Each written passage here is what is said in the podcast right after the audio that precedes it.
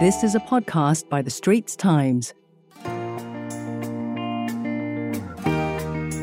Welcome to Green Pulse, a podcast series by The Straits Times, where we analyze the beat of the changing environment, from biodiversity conservation to climate change. In this episode, we ask the question What does net zero 2050 mean for investors? We look more deeply at the challenges of complex portfolios held by big investment managers and greenwashing claims. ST's climate editor David Fogarty hosts his guest based in Paris, Ms. Clemence Humeau, Head of Sustainability Coordination and Governance for AXA IM. This episode is brought to you by AXA Investment Managers, or in short, AXA IM. Hi, Clemence. Welcome to Green Pulse. Hello, David. Thank you for having me. So let's start off with what is net zero emissions and why is it so important, especially as the risks from climate change grow? Net zero is actually when there will be no net additions of greenhouse gas in the atmosphere and the concentration will not be increasing anymore. It will then enable temperature to stop rising so what does it mean in practice? It means that we need to dramatically reduce our use of emission intensive industries. So for instance, fossil fuels, we need to transform our industrial processes and we also need to plug greenhouse gas leaks in infrastructures. So why do we say net zero and not zero? It means that there will still be, we know, some greenhouse gas emitted, but those greenhouse gas will have to be offset by carbon sinks. So what is a carbon sink? It's primarily actually the use of natural solutions, such as, for instance, more forests, which will help to consume carbon. It can also be some technologies that will remove carbon from the atmosphere, such as, for instance, carbon capture. If we were to want to reach gross zero instead of net zero, it would mean that there would be no absolute emissions left from human activities that's pretty much impossible. Great. And a lot of companies and governments have pledged to reach net zero emissions, but saying it and doing it are very different. Actually, achieving it across a broad portfolio of assets is not easy. AXA IM says, for instance, that 65% of its assets under management are now committed to be managed in line with net zero in 2050. Can you explain exactly what this means? So first of all, we were part of the first signatories of the Net Zero Asset Manager Initiative, so back in December 2020. And as part of this commitment, we decided that we would, over time, implement methodologies and approaches to ensure we would aim for net zero by, by 2050.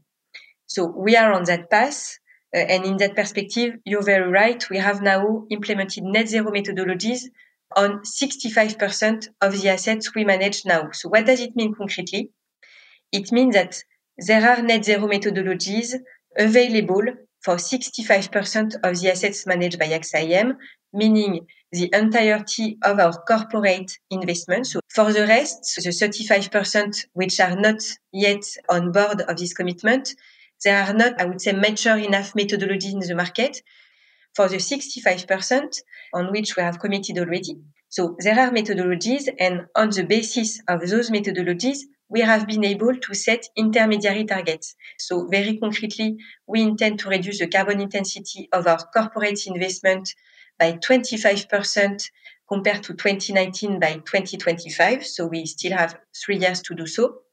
And in addition to reducing the carbon intensity, we have set ourselves again on those corporate investments some objective when it comes to shareholder engagement. So engaging with those corporates and those companies which are high emitters in terms of carbon and climate.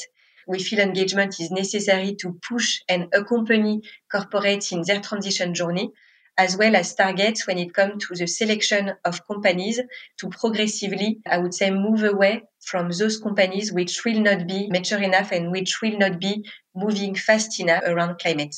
Great. And just to go deep, a little deeper into this, the process of setting emissions reduction targets for specific sectors is actually quite challenging.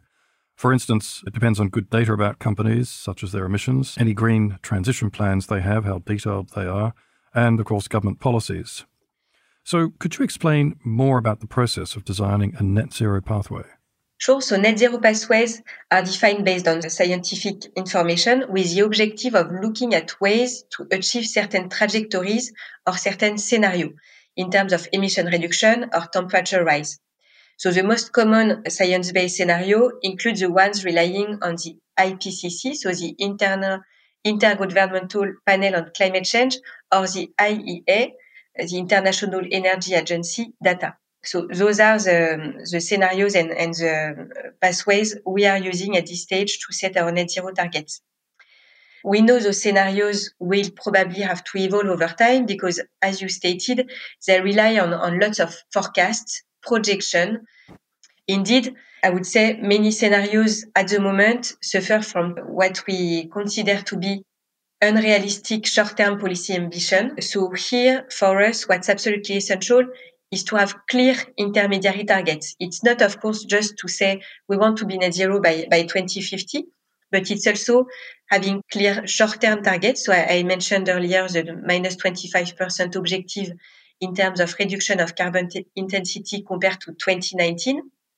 I would say overall, what we all know is that the intensity of change requires is immense if we want to reach net zero by, uh, by 2050 in terms of shift of energy sources, in terms of mobility, in terms of industrial processes, it's huge. So scenario planning is a forecast exercise. It is not perfect.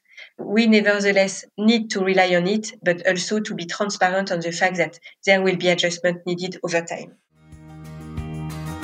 Find us on Apple, Spotify, Google Podcasts, or via the Google Voice Assistant and Amazon Alexa enabled devices. And now, back to David Fogarty's conversation with Clemence Humeau, Head of Sustainability Coordination and Governance for AXA IM. They discuss what Net Zero 2050 means for investors. This episode is brought to you by AXA IM. Now, let's talk about reputational risk for investors that do not have clear net zero pathways. Do they risk being boycotted by the finance sector or face downgrades by rating agencies, for example? I think definitely the financial sector is in a very interesting place as always. Indeed, it is systemic. So it is very much at the center of a whole ecosystem which has to shift. And in that sense, being systemic, it has a key role to play. First of all, by channeling flows into solutions, so into new technologies. It has a role to play to help fund the decarbonization. And, and here we know, and it was also one of the key messages from the COP 27, we need hundreds of trillions of dollars to effectively fund decarbonization. And finally, the financial sector has a role to play to steer investing companies and steer corporates through shareholder engagement. So that's why we definitely need the whole ecosystem, the whole economy to shift, to progress and to decarbonize, to be able ourselves as well to achieve our net zero targets. So that's why again, we need as a financial sector, we need clear, precise intermediary targets, so in the short term, as well as clear action plans to reach those intermediary targets. So it's about selecting again the companies where we feel the transition strategies are the right one. They are robust and we see proofs from the companies that they're actually progressing and will reach their net zero targets. We need real economy policies to be there and to support and, and incentivize companies, corporates in their decarbonization, we have a duty to be transparent on the limits of our targets, or maybe limits is not the right word, but on the fact that we are part of this whole ecosystem and we need the whole ecosystem to shift together. Now, of course, another key element of all of this is making sure that whatever transition plans that companies make are genuine. And of course, there's still greenwashing claims by some companies, perhaps some energy companies, for example, or even banks that saying that they're committed to net zero emissions, but they're still investing in polluting companies or assets. So could you tell us more about this and the risks associated with such claims?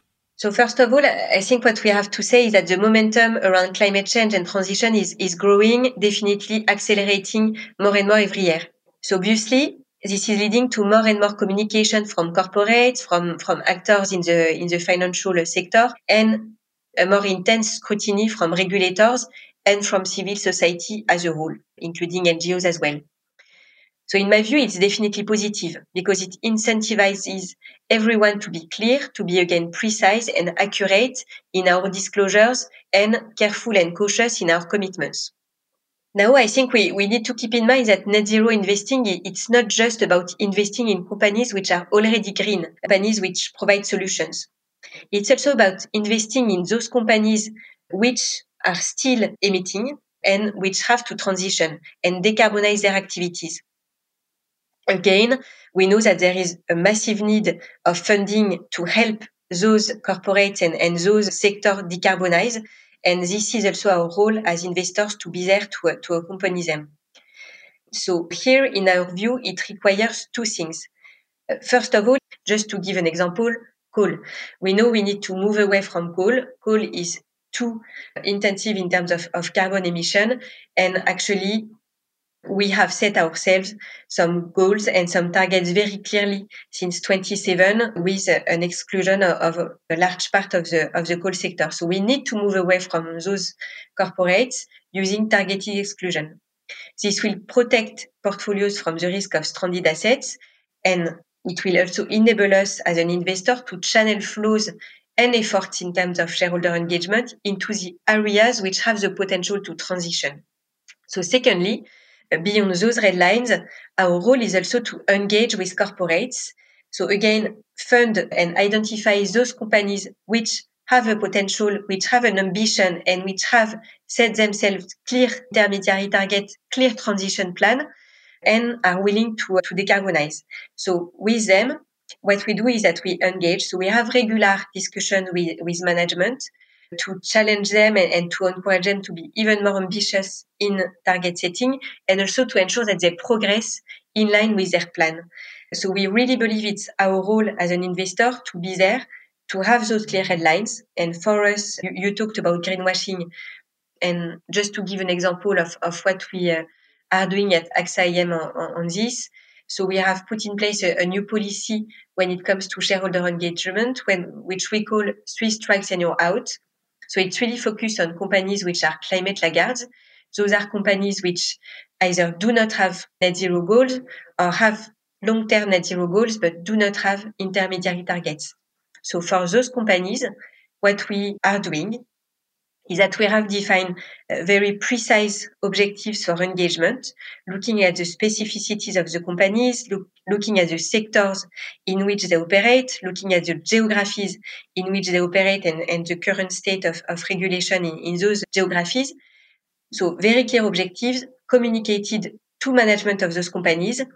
And we have told them very clearly that we need to see them achieve those objectives. And if they don't, we will move away. So we will be ready to divest after three years. We are giving them this window of time. During the three years, we regularly exchange with them. We will, if need be, escalate, for instance, by voting against some resolution or co-filing some resolution during the annual general meeting.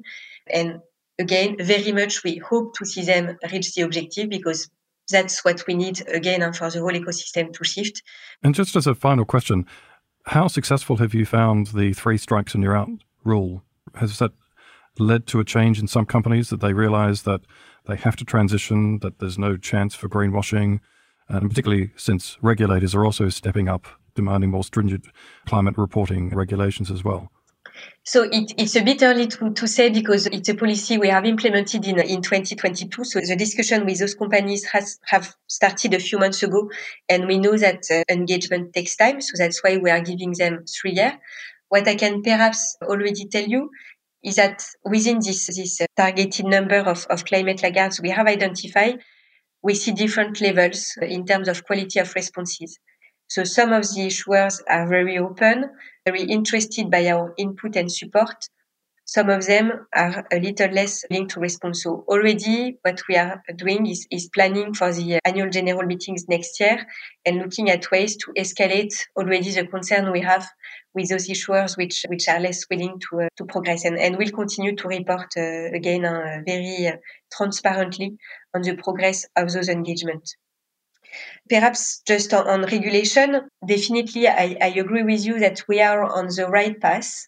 There are much more regulation on actually the financial sector. So when we look at the European Union, we now have quite, I would say, comprehensive dis- disclosure requirements, which have been introduced by the Sustainable Finance Disclosure Regulation, which will introduce more comparability Uh, at product level at, at, and at entity level and help clients choose and distinguish from, from one product to another. We know that there's also enhanced transparency from corporates and this is definitely something we need to be able to continue to inform and, and make the proper, I would say, investment decision, but also prepare and offer the right level of reporting and disclosure to our clients. And this is progressing. So again, uh, looking at the example from, uh, from the European Union, the taxonomy, which is a regime to actually measure and measure progress of corporates and on financial uh, products with regards to a very precise framework to assess the greenness of economic activity. So it's, it's so working together with policymakers, working together with corporates, working together with our peers to help, I would say, shift in the right direction and reach the long-term goals of those new regulations, but also, of course, the long-term goals of the Paris Agreement and this objective of net zero by uh, 2050. So, Clémence, it sounds like much stronger regulation, much more intense engagement with companies, and obviously better data will really make a difference in driving the green transition and also achieving net zero plans as well. So, thank you very much for joining us today. Really appreciated your insights. Thank you, David. Well, that's a wrap for Green Pulse, a podcast series by The Straits Times, hosted by David Fogarty. Don't forget to share this podcast episode with your friends and family. If you'd like to read his articles, there are links in the podcast text description below. This episode was brought to you by AXA IM. Thanks for listening. That was a podcast by The Straits Times. Send your feedback to podcast at sph.com.sg. Find us on Apple, Spotify, Google Podcasts, or via the Google Voice Assistant and Amazon Alexa enabled devices. For more podcasts by The Straits Times, The Business Times, and Money FM 89.3, you can also download the Audio by SPH app. That's A W E D I O.